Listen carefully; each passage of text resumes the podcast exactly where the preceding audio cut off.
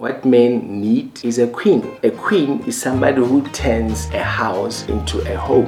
When her husband, the king, is at home, he feels safe. A queen doesn't make home feel like it's a place where you are being attacked, where you are being insulted, where you are being nagged wherein you want to escape and go somewhere. No, a queen makes sure that home is a place where everybody wants to go to. Queen builds a house into a home for her family wise woman, queens know that the success of their family, the success of their husband and their children is due to them. She is influencing the family in a great way, in a good way, moving the family forward. Queen makes life worth living a queen is also somebody who manages the finances of a family well. If you marry a woman who understands finances, the chances are that family is going to become successful.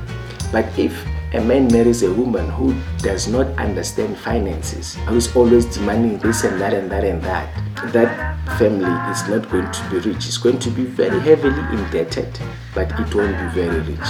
So it is important that a woman, as the queen of the family, makes sure that the finances of the family are well managed.